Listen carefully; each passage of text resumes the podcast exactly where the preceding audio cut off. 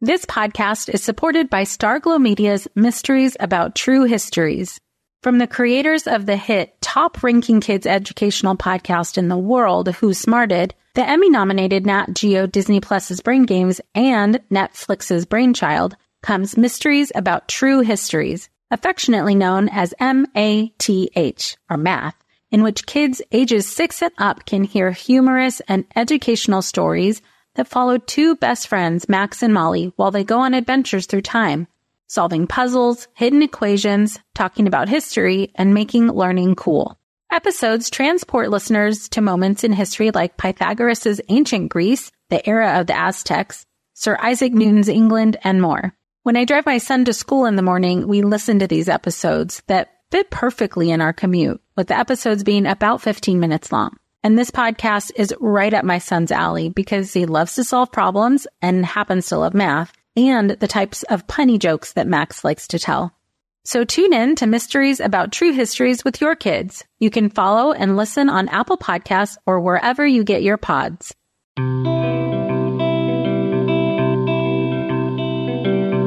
Welcome to Mom and Mind. I'm perinatal psychologist and host Dr. Kat. There is more to the story than just postpartum depression and this podcast aims to share it all from personal stories and lived experience to experts who break down the ups and downs of life from getting pregnant, pregnancy, perinatal loss, and postpartum adjustment to parenthood. While this is not psychotherapy or medical advice, it is all of the stuff you ever wanted to know about mental health and new parenthood. Welcome back to Mom and Mind. I'm your host, Dr. Kat. On this episode, we have another story of a mom who experienced postpartum depression and postpartum anxiety and postpartum OCD symptoms, as well as some rage symptoms. And a lot of us who've been through this have experienced one or a combination of all of these, if not all of them, in our own journey.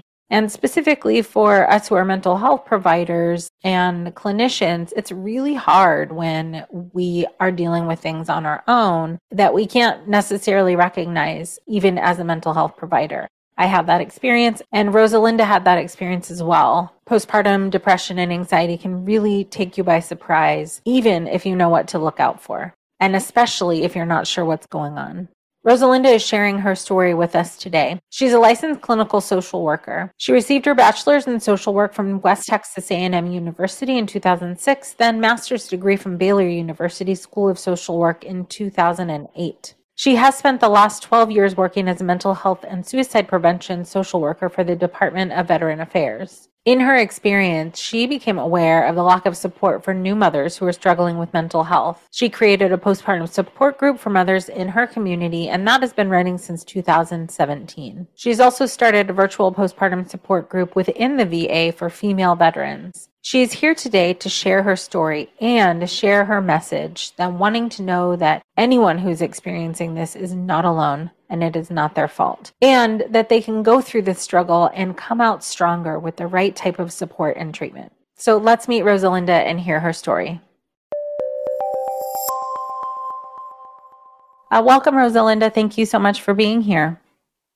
Thanks for having me. Um, always grateful for people who are coming on to share their personal experience because it's so, even though we might be all going through something similar, there's so many factors that go into each person's story that make it unique for them. And um, so I think it's important to hear all aspects as much as possible. So let's go ahead and start with your story wherever you'd like to. Okay. So my story begins, I guess it was seven years ago, a little prior to that. So I a little background, I've I've been working in mental health for 12 years. And so prior to my pregnancy with my daughter, I was working in a mental health clinic and uh, working with patients, you know, dealing with depression, anxiety, PTSD, all of those things. But I hadn't had a lot of experience with patients or or anyone with uh, postpartum depression. So I got pregnant with my daughter. She was due in August of 2015. So I think late 2014 is when we found out. And mm. I had really wonderful pregnancy. Really couldn't complain. I didn't have any any issues with my mental health during that time other than I think the normal worry and a little bit of mm-hmm. anxiety mm-hmm. with being a first time mom. It was my first pregnancy, first time mom. Right. So that went wonderful. My husband has two older children. And so he's kind of been through the process before, but all of it was brand new to me. So once I had my daughter, you know, then came the the changes with the hormones and the breastfeeding and and all of mm-hmm. this and mm-hmm. it was difficult. Of course, she had colic. So mm-hmm. that's around 2 weeks and we had some breastfeeding difficulty as well. So there was already a little bit of added stress, I believe. We did come to find out that she had a dairy intolerance um, oh. and afflux. How did so you find that out? We just kept um, going to the doctor because of her colic. You know, her she would just cry and cry and scream for hours and hours, mm. and nothing could soothe her. When she was nursing, she was happy, but other than that, she was crying. And so, you know, I didn't know what was normal and what wasn't with a first baby, but my right. husband, I don't think that's normal. Mm-hmm. my two boys were, you know, screaming this much. And so he would go with me and we'd ask. And we ended up just doing a simple stool sample from her, which oh, okay. is it's a really easy indicator to find out for the milk um, protein allergies, what it was.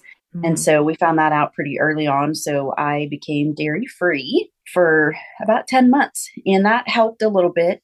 We also started chiropractic care when mm-hmm. she was six weeks old because I've heard that that helps for digestive issues. And even though colic has a name and a diagnosis, there really isn't a, a set set of symptoms and there's right. no treatment. So okay. at that point, we were just trying anything we could to soothe her, to right. make her happy, to, you know, mm-hmm. anything that would improve. And so we saw a little bit of improvement with that, but it still took a while. She was dairy free for 10 months, and I think her colic started going away around four months. And by five months, she was pretty happy. Oh, okay, so, good that initial first, you know, four months was pretty rough for all yeah. of us. Yeah. That's a uh, long time when there's a, a, baby crying a lot. It is. And, you know, we kept telling the pediatrician, there's something wrong. She's uncomfortable. She's crying. Like, mm-hmm. and she would say, I promise, I promise it's colic. If you give it time, like it should go away, it'll get better you know, my husband was pushing for like, let's go see the like a pediatric gastro doctor because mm-hmm. something is not right. And she said, you know, let's wait a few months. If she doesn't outgrow it, then we'll we'll get to the specialist. We'll do more tests. We'll figure it out. But she was convinced, you know, it's colic. She it will with time it'll get better. If it doesn't, then we'll move on to find what else is wrong. This podcast is supported by Understood Explains. As parents, we are often having to figure out things as we go, and that is very true for our children's education. And to help you out, I want to tell you about a podcast called Understood Explains. This season is hosted by teacher and special education expert Juliana Urtubey, and she discusses all the things you'd want to know about individual education plans, or IEPs, what they are, why they're needed, who benefits from them, and what to expect when you have meetings with teachers. I could have really used this podcast when my son had an IEP for speech when he was six. I was overwhelmed trying to understand the process and what everything meant. The episode on Understood Explains Does My Child Need an IEP?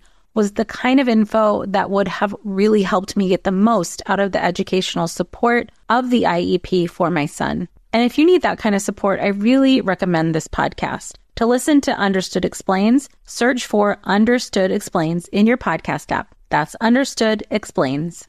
When it comes to raising kids, there's so much to consider. Things like what do we feed them? When do we feed them? How do they sleep? What does it look like to raise kind kids? How does their nervous system work? How do I keep myself calm? What are my triggers? There's so much that comes into play, and we are distilling all of that information for you at Voices of Your Village podcast, where we bring experts in the field of early childhood and education and psychology and across the board so that you don't have to comb the internet for information you get to show up and hang out and have shame free, judgment free conversations and insights into what it looks like to raise kind, empathetic, emotionally intelligent humans. I'm Alyssa Blask Campbell. I have a master's degree in early childhood education. I'm a mom of two, and I am walking this journey right alongside you doing this work. Come hang out with me at Voices of Your Village, and we can dive into real conversations with actionable tips so thankfully with the things that we did try i mean it was manageable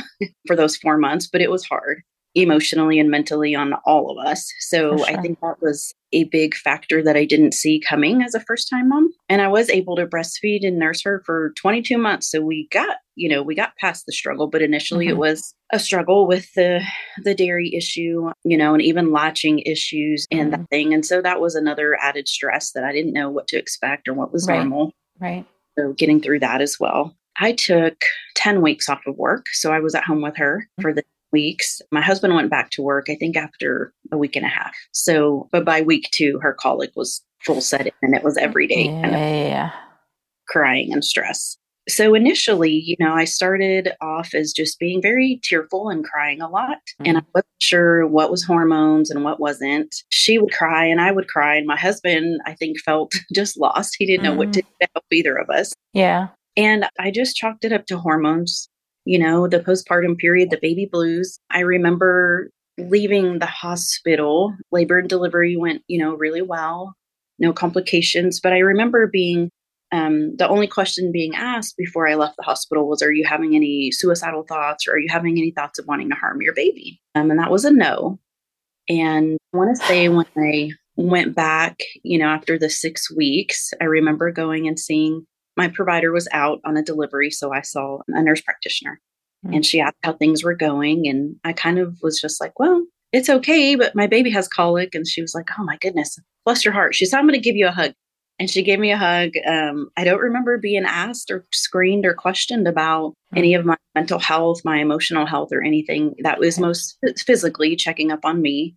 But I remember the just like the sense of relief or something I felt when she asked me she gave me that little hug and she left the room and I just cried and I thought, yeah. gosh, this really has been hard for her to acknowledge that for me. So even at 6 weeks, you know, I still didn't realize that I was dealing with postpartum depression. Just a higher needs baby was stressful. And I think yeah. people were acknowledging that struggle for me. But it wasn't really until I went back to work that I figured things, it was something more. I continued with the crying and feeling emotional and very almost like I just couldn't control my emotions very well. I had a mm. lot of I had a lot of worry, and I knew being a, a new mom, worrying is normal, but I'd never really experienced anxiety until uh-huh. I had a baby. Right. And so it was that every time I would leave her, I would feel that anxiety, and mm-hmm. having to back to work really triggered a lot of that. I think. Yeah. So I started to recognize, you know, I, I'm a mess. I can't juggle this. I'm I'm overwhelmed. And I had a really close friend who had a baby seven weeks prior to me. I also had another close friend that had a baby two weeks prior. And so oh, wow. One of them was having her baby had reflux. Um, mm. She was having a little bit of depression as well. And so I remember talking to her and telling her when I went back to work, like, I'm here in my office and I can't stop crying. Mm. I don't know mm. what's wrong with me and she was the first one that suggested you know maybe you should maybe you should call your primary care doctor make uh-huh. an appointment go talk to them. And so that day i did and i got in. It was a friday afternoon. And i remember going to go pick up my daughter and i told my mom you know i was crying and i said i, I think i have postpartum depression. And she said well typically that those people don't develop bonds with their baby or they have thoughts of wanting to hurt their baby. Okay and that's kind of all I had heard of postpartum depression as well. Sure. You know, yeah. You either, yeah. either want to hurt your baby or you don't form that bond. And for me, it was quite the opposite. I was like overly attached. I had that anxiety, and being away from her was just really super anxiety ridden for me and very hard. And so I thought, well, maybe she's right. I don't know. But I went to the doctor that day and I ended up just doing a simple depression screening that, you mm-hmm. know, a little piece of uh, paper, maybe a dozen questions and I was crying through the whole thing because I'm like, yes, yes, yes, this is me. What was hard about that though is that I, working in mental health, being a therapist, I do those screenings with patients day in, day out.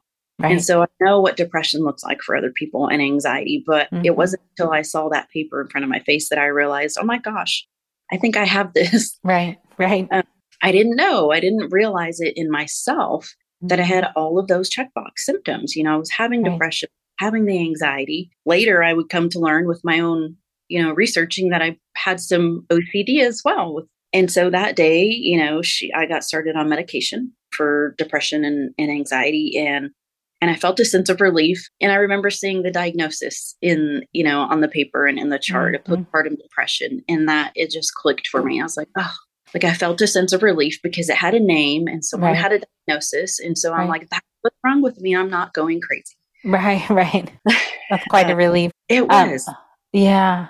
I wonder too if, like how you were saying, what you had heard about postpartum depression was this other thing, and you knew that you didn't really feel that way, what it was like to then hear or realize that you were experiencing postpartum depression.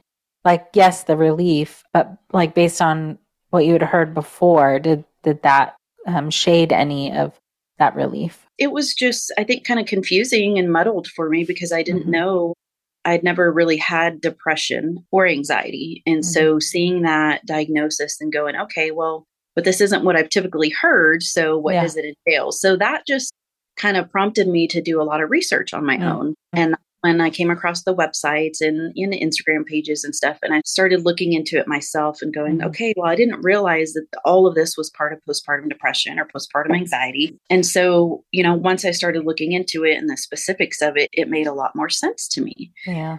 And working, you know, with mostly males, I didn't screen for postpartum depression. I mm-hmm. hadn't heard of that really much in my professional life. And then no one really talked to me about it before or well during pregnancy or or anything after other than suicidal thoughts, thoughts of harming your child. Mm-hmm. So those weren't on my list. And so I had kind of pushed it to the back of my mind. But once I got diagnosed, I started researching and noticed, you know, realizing, hey, this is a real thing and how common it is. Yeah. And realizing that, okay, this has happened to me.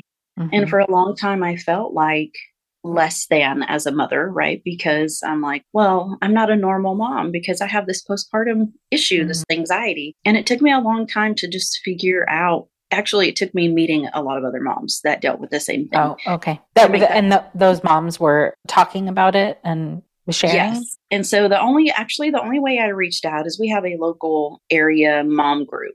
Mm-hmm. It has nothing to do with mental health. It's just all things mom. And I think I had reached out there just asking, hey, has anyone struggled with postpartum depression? And I had one person reach out to me and message me and she said, hey, I'm a, I'm a mental health advocate. I, you know, I suffered with this with my son and I'm mm. here to talk. And so really this one person reaching out and telling me like, hey, this is a real thing. I suffered from it. I help other mm-hmm. moms with it. Mm. And then from there, I got connected with other moms. And so, you know, having to reach out on my own and find that person and then after that, you know, I just started talking to other people about it. I would bring mm. up this when I had friends that were having children, I would ask them. And that's what I realized is that people weren't asking me. Mm. Nobody asks you how you're doing after the baby as far as yeah. your mental health. And so it all started to make sense. But, you know, it took months and months for me to figure this out. So I think I mm-hmm. went 10 or 12 weeks before I started medication, probably, you know, around the same time before I met someone, a little longer before I met someone that had dealt with it personally and who mm-hmm. was like, hey, I'm here. And so, you know, I felt really alone at first because it was just me and my diagnosis. Yeah. Right. I had one, you know, a supportive friend, and I didn't really tell anybody either. I wasn't talking to my family or my husband or a lot of my friends about it because I was almost shameful or embarrassed. Mm want to. Uh, like they didn't know at all? No. Yeah, yeah. And you know, I just had one really close friend and a coworker that I would kind of share with, and they were supportive and they would be there for me. But a lot of people didn't know.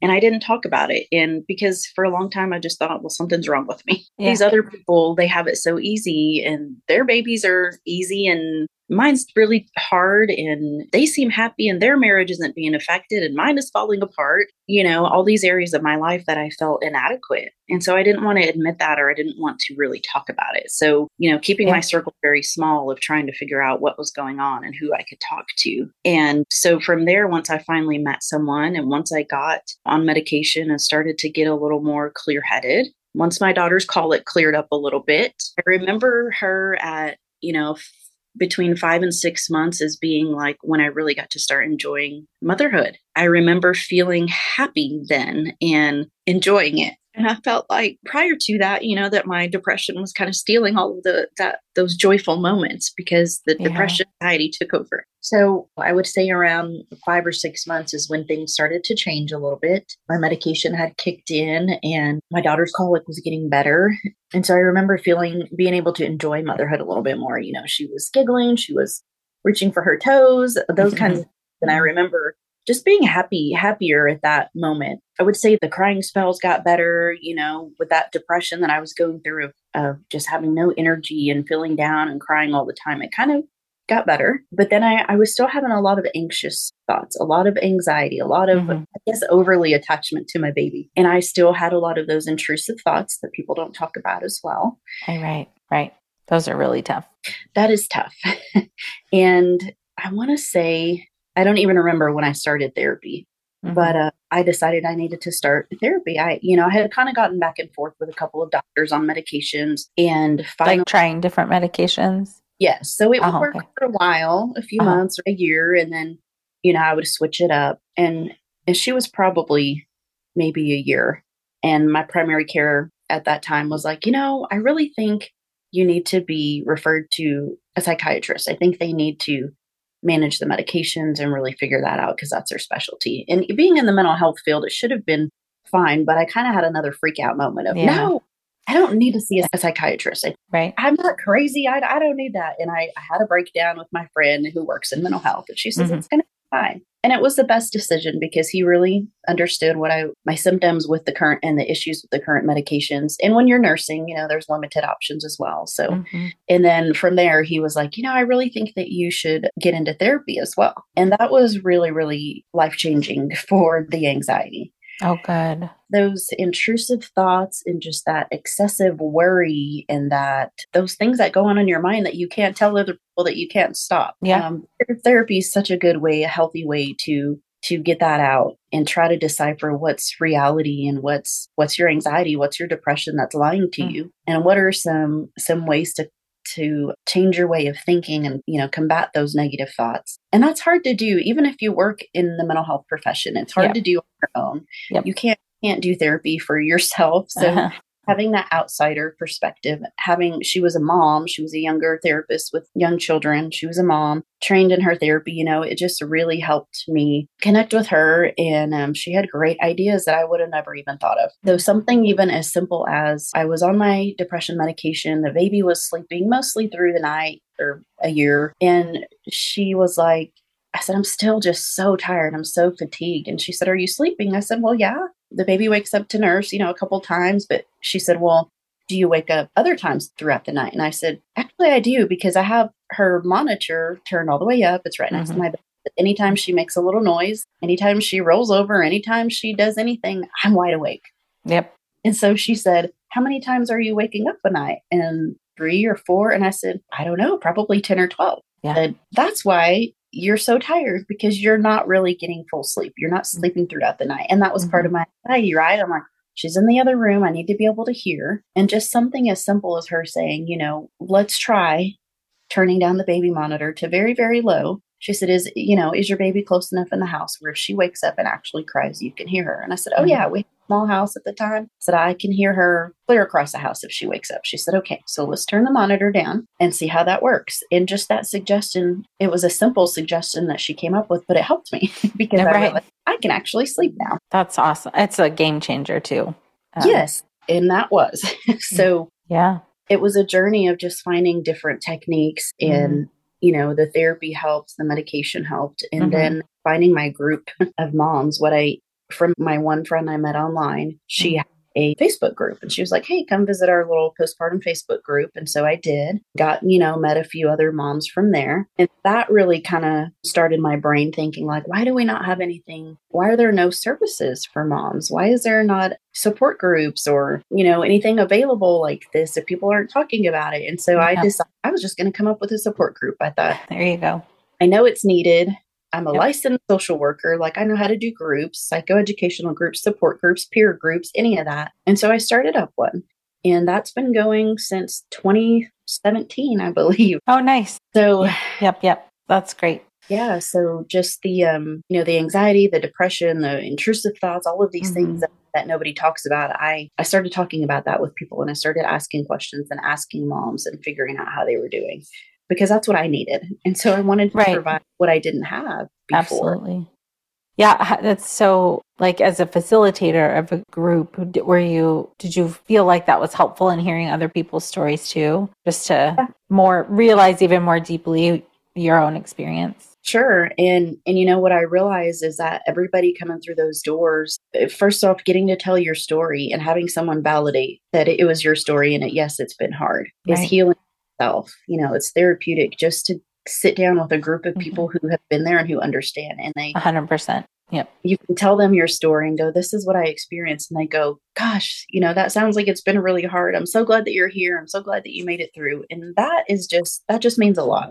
It does. And it's, it's like a relatively simple thing, but it's massive in terms of like how much we need that mm-hmm. when we're mm-hmm. going through something like this. I, mean, I resonate with your story in a lot of ways. I had a, kind of a, a similar trajectory. And that like hearing and seeing that it's a real thing is, and that other people validate your experience. It's amazing how healing that is. It is. It just knowing that you're not alone is is so mm-hmm. big in this thing mm-hmm. called motherhood. So other people that I felt like I was less than or I something was mm-hmm. wrong with me or I was broken because I had this issue, but I wasn't. And it's so common and there's so many other moms that struggle with the same yeah. the same. And so it made me feel normal made me feel heard and mm-hmm. seen. Mm-hmm. And we did that for each other. And it is just really powerful. Yeah. Yeah, it really is. You definitely need that for healing. And I think for a lot of people, like, you know, sharing in a group setting or being in that, it's vulnerable. You feel vulnerable sharing this. You're not quite sure how people are going to hear it or experience you or all the things that, you know, that I think the shame part that you were talking about that you had felt earlier um, when you were talking about uh, like not wanting to tell people it really takes a while to kind of come out of your shell and see if there's a safe space. It does. I mean, you're afraid of judgment and you're mm-hmm. afraid of, you know, of, of feeling like a failure. There's just a lot of, you know, a lot of moms are afraid they're going to take my baby away if I tell them these mm-hmm. intrusive thoughts that I'm having. There's a lot of reasons, you know, that people don't share. There, you do feel very vulnerable. And when you feel like you're one of the only ones, it's scary. It's a scary place to be in. For sure. Yeah, for sure. Yeah, and the the more you were saying earlier that like worry that people would see you as a or you'd see yourself as a bad mom or one of those moms who whatever the the stereotype is of postpartum depression and mothers. That worry is is a real worry because some people don't understand it. A lot of people don't understand it. It's like they don't know how to deal with it, I guess you were saying before like even your within your family there was a certain perception of what postpartum depression is you don't want your family thinking those things about you right and even with a spouse it's hard because he had, you know he had no idea what was going on with me right, right. Didn't either for a while but it was still it's was there was just a huge disconnect of trying to have him understand what my struggle was and what's going on. And you know for people some people to even believe that there is a such thing as postpartum depression. Right right. Ooh did you come across that? People who just totally denied it? Well i think people were just more of this is normal it'll pass let's baby mm. blue temporary it's fine which i could understand in the early stages but mine you know it, it took a good two years to really get back to a healthy mental place for me mm-hmm. Um, mm-hmm. and after a lot of help from therapist and my doctor, my social group, all of that. And it took a real toll on my marriage too. I think my mm-hmm. husband clueless. He didn't have a clue what to do. One other symptom I had, my depression or anxiety, they both, you know, can manifest as anger. And I a lot of times was an angry person and very on edge and that is the opposite of the my personality. Right. And so trying to figure that out as well. Why am I so angry or short tempered or had those issues before? And then you think that makes you a bad mom because you're frustrated. Yeah. Yeah. Absolutely. That's one of the harder ones for like people to understand and to know that how to understand your experience of it is really difficult for others. And like you are also having a hard time understanding your experience. Like, there are ways in which it like you're saying, it's not like you, and it doesn't make sense necessarily that you, who are not an angry person, are all of a sudden feeling that. For you, did it get to a point of like that really intense ragey feeling? It did. It did. And that was kind of in the middle of a medication transition for me. Mm-hmm. And it was a very, very scary event that just was like, whoa, okay, this is not me. And I remember being a little bit on edge sometimes being like, why am I getting frustrated or angry with my baby who doesn't know any better? But also, I say one of my biggest triggers was my husband. And for months, you know, I thought it's just him. He's the problem. And we had a big blow up one night when I was in kind of a medication transition. And I just exploded at him and like I've never done before. And I mm-hmm. could have mm-hmm. sworn that if I had a knife in my hand, I almost would have stabbed him. And it was just very out of character. And I thought, my gosh, I have never been like that upset or felt rage. Mm-hmm. And I mm-hmm. don't even remember what it was about. But, you know, I just felt that loss of control of my emotions. And I remember just feeling like, okay, this is very scary. I've never felt this way before. I don't know mm-hmm. what's going on. The medication I was on at the time was, it didn't work out to be very well. But that was, mm-hmm. that was actually when I transitioned to see the psychiatrist because the primary oh. care like, okay, this was a big thing for you saying, hey, this is my red flag. This medication's not working. I'm this making my rage worse, my right. anger. It went from irritability, you know, and short tempered to just almost ragey. And that was just not me. And so, yeah, that was my big clue of I need to change medications and get that under control. Yeah. Yeah. That is scary. I mean, having that really intense feeling. It's hard to know what to do with it too, because it's um, as I uh, have experienced it also, and what I hear from a lot of people is it's like a whole body thing. It's not just like you have a thought or something, your whole body is just like vibrating. Yes. And I do remember having those a couple of times and just feeling, like I said, where I was out of, uh, lost control of my emotions. And it was anger, it was rage, it was panic attack, it was just, I remember driving feeling like that one time. And I thought, okay, I shouldn't be driving like this because it's very dangerous mm-hmm. to be mm-hmm. in this state of mind. I was, it was scary. It's very mm-hmm. scary. And that's kind of mm-hmm. things you don't want to tell people about. Absolutely. Yep. Yeah, it is hard to talk about. And, you know, like when you're having that really intense anger feeling with these kind of intrusive thoughts coming along with it, like obviously you would never hurt your husband. And that is, but the feeling is as if you could. It's, it's hard in the moment to like reconcile that because then afterwards, after like that anger comes down, all like the shame spiral usually comes after. Exactly, because I felt so embarrassed like that is not me i'm so sorry that i let my emotions get like that and i felt out of control and i'm so sorry that yeah it just wasn't me and then you do feel shameful and you feel you know embarrassed by that and of course you don't want to tell anybody and yeah if you like this show, there's a decent chance you'll also enjoy the Shameless Mom Academy. Hi, I'm Sarah Dean, the founder and host of the Shameless Mom Academy. The Shameless Mom Academy is a podcast for moms that centers moms more than it centers your kids. I'm not going to teach you how to make baby food or how to make your three year old or 13 year old stop having tantrums. Instead, I'm going to bring you back to yourself. For the last 20 years, I've been helping moms through growth and transformation. Inside the Shameless Mom Academy, I help you identify who you are and who you are becoming. Look, motherhood is hard. It brought me to my knees many times and sometimes still does. Returning to who I am and who I am becoming allows me to decide how to show up in all those sticky motherhood moments, but also in all my other relationships and in all the ways I show up in my various communities. So come check out the Shameless Mom Academy wherever you listen to podcasts. I'm willing to bet you'll leave feeling a little inspired and maybe even completely fired up. And you'll probably laugh a few times because I promise we never take ourselves too seriously over here. With 700 episodes to choose from, you're likely going to find something that sparks and speaks to you inside the Shameless Mom Academy. Hi there, I'm Andrea Owen, self help author with 19 translations of my books, global keynote speaker, and life coach. My podcast, Make Some Noise, has been serving up self help in a simple to digest way for the last decade. The topics brought in each episode are practical and easy to implement around topics such as working through fears that keep you stuck, different modalities of therapy, managing your negative self talk, and more. We bring you guest experts, solo episodes, and I even coach listeners on the air around relatable struggles. I also do my best to weave my sense of humor into some heavy topics because let's face it, life can be pretty hard and it's so much better when we can have some fun while walking through our challenges. Whether you're seasoned in personal development or just starting out, Make Some Noise podcast will help you become the best version of yourself, the person you're proud of when you look in the mirror and show up in your life. Simply search Make Some Noise with Andrea Owen wherever you listen to your podcasts.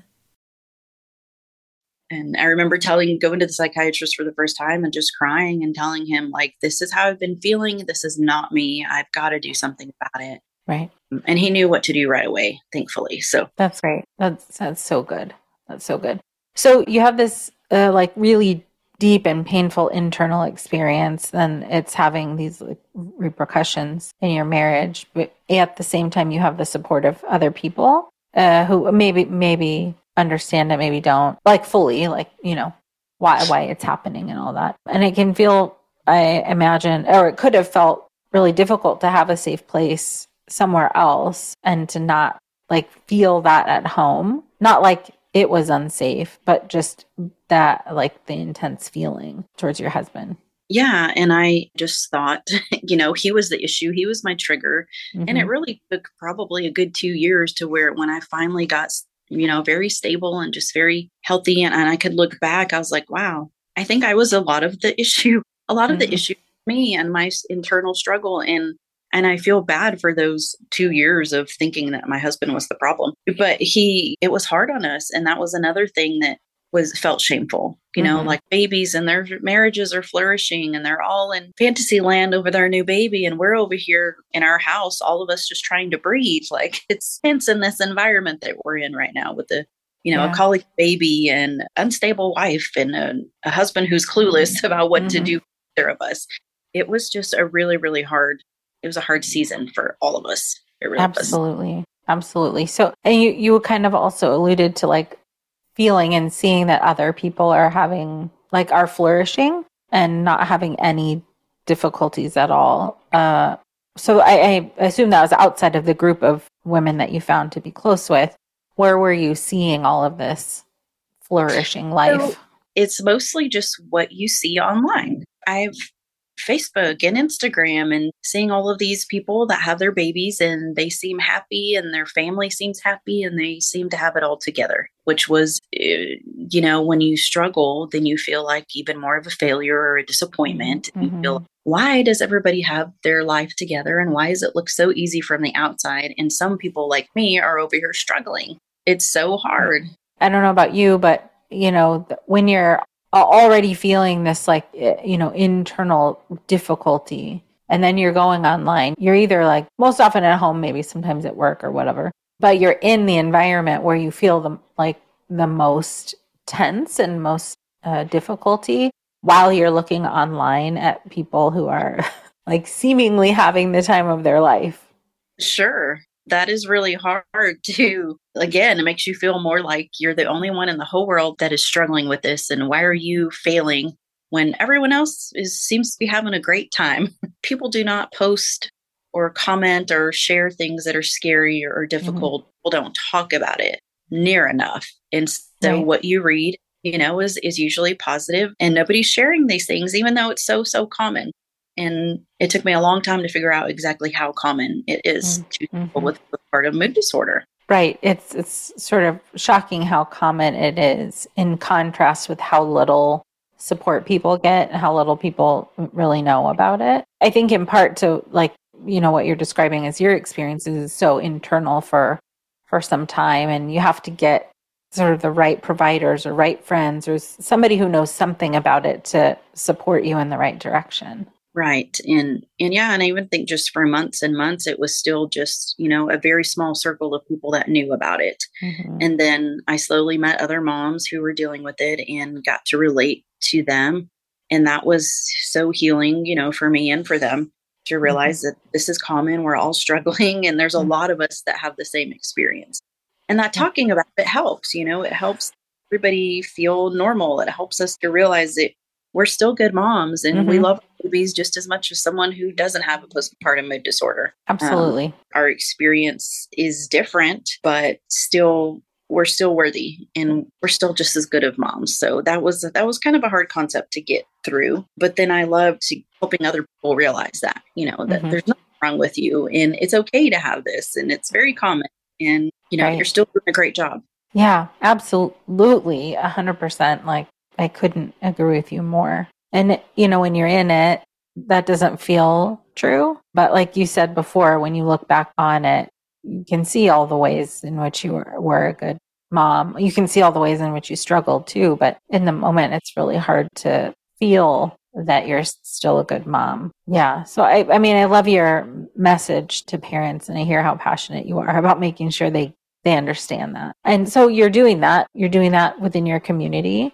Um, can you say a little bit uh, about you know that group? And I know it's been going for a bit, but yeah. So you know, I just had the idea that hey, I want to start something in person, mm-hmm. and I mm-hmm. actually reached out to another friend who was a, also a social worker in the community, And she had a, a child shortly after me. And we got to talking and figured out that we had both had the same struggle. And I know I really want to do something. I want to provide something in the community. So her and I kind of teamed up with our resources. We found a facility and we just put it together. And I had told her, I don't care if I have to do it out of my house. Like I'm going to a group where women can come and we can talk about this. But we mm-hmm. found a place that let us use their facility for free for years, which is so nice. And we just kind of put the word out there on our Facebook pages and in our mom groups, you know, for the local community. And so it ended up being, you know, four of us that were two clinical social workers, you know, and two that were mental health advocates and moms with similar experiences. And we formed this in person group and we do it every month. And for the okay. first few months, it was just my friend and I, which was still beneficial because we would come and talk and yep. share with each other. But once we started getting participants, it was just, you know, it was great. And mm-hmm. it goes through phases because we get moms that have new babies and then yep. the babies get older. And mm-hmm. so, you know, every few months or every year or so, then we get a new group of moms and it's just so fulfilling to just be that person in that moment to say, you know, welcome, we're here for you. And we try to just get word of mouth really through, you know, social media. And then we've got um, contacts at like the pediatrician's office and the mm-hmm. OB-GYN's office that will hang up our group flyers. And so nice. we have people that come in and say, well, I, I saw your group flyer at my pediatrician's office. And so I decided to come check it out. And so we've had lots of moms in and out over the years, and it's been great. It's been really, really great just getting to share that with moms and help them through that. And I get to snuggle babies. And so that's one of my favorite parts of it. For sure. so we started that, and it's been going strong. Like I said, I think 2017 is when we started it because yeah. daughter was not quite two yet. She was still, still mm-hmm. pretty. And so we started that. And, you know, some months we'll have one person show up and some mm-hmm. months we'll have you know, 10 people show up. And so we just provided that safe space. We, given my background in social work, you know, sometimes we're just doing mom to mom talk. Let's talk about life. How's it going? Who's teething? Who's dealing with in law issues? You know, how's right. work? For that, but sometimes it's, you know, educational. And so I will pick a group topic, anything from how to manage your anxiety, coping tools, setting boundaries with families, how postpartum can affect your marriage, you know, dealing with depression and recognizing signs of that, giving resources for therapists or medication providers in the community. Just information and knowledge and experience really is is what it's all about and just bringing moms together. And so that has been a really joyful thing in my life for the last few years. That's great. That's a lot of others. Yeah, I'm I'm sure you have and it is such a valuable resource especially in the community where people feel cl- it's close to them they can come in person, they can bring their babies, and of course, this, that's a benefit to you too. the baby yes. snuggles, the baby snuggles we, are great. We, we bring snacks. We always have chocolate. Yeah. We say kids and babies are welcome. And so mm-hmm. there's no, you know, barriers. If you need to bring your baby, if you need to nurse your baby during mm-hmm. group, if you need to bring your toddler and have them run around and let me hold your baby and you just take a break. Supportive environment mm-hmm. it's just it is good to meet other moms and to hug someone and you know just mm-hmm. say for you. And so it's been really positive and we've helped a lot of moms. I just love it. Fantastic. Well thank you so much rosalinda for coming on and sharing your story. And as yeah. i said before i can relate to some of the experience that you had and i know that a lot of other people will and find healing in that as well. So thank you so much. Great. That's my hope. So thank you Thank you again, Rosalinda, for sharing your story. As you all know who have been listening to this podcast, we are dealing with a lot of similar symptoms and uh, maybe similar diagnoses and life circumstances across you know, all of the stories we've been hearing, some of the people who are coming on to share their stories are sharing a similar message, wanting you to know that you're not alone. Please share this as far and as wide as possible so that all new parents out there can understand what they're going through and feel heard and seen. Thank you so much for joining us. Until next time.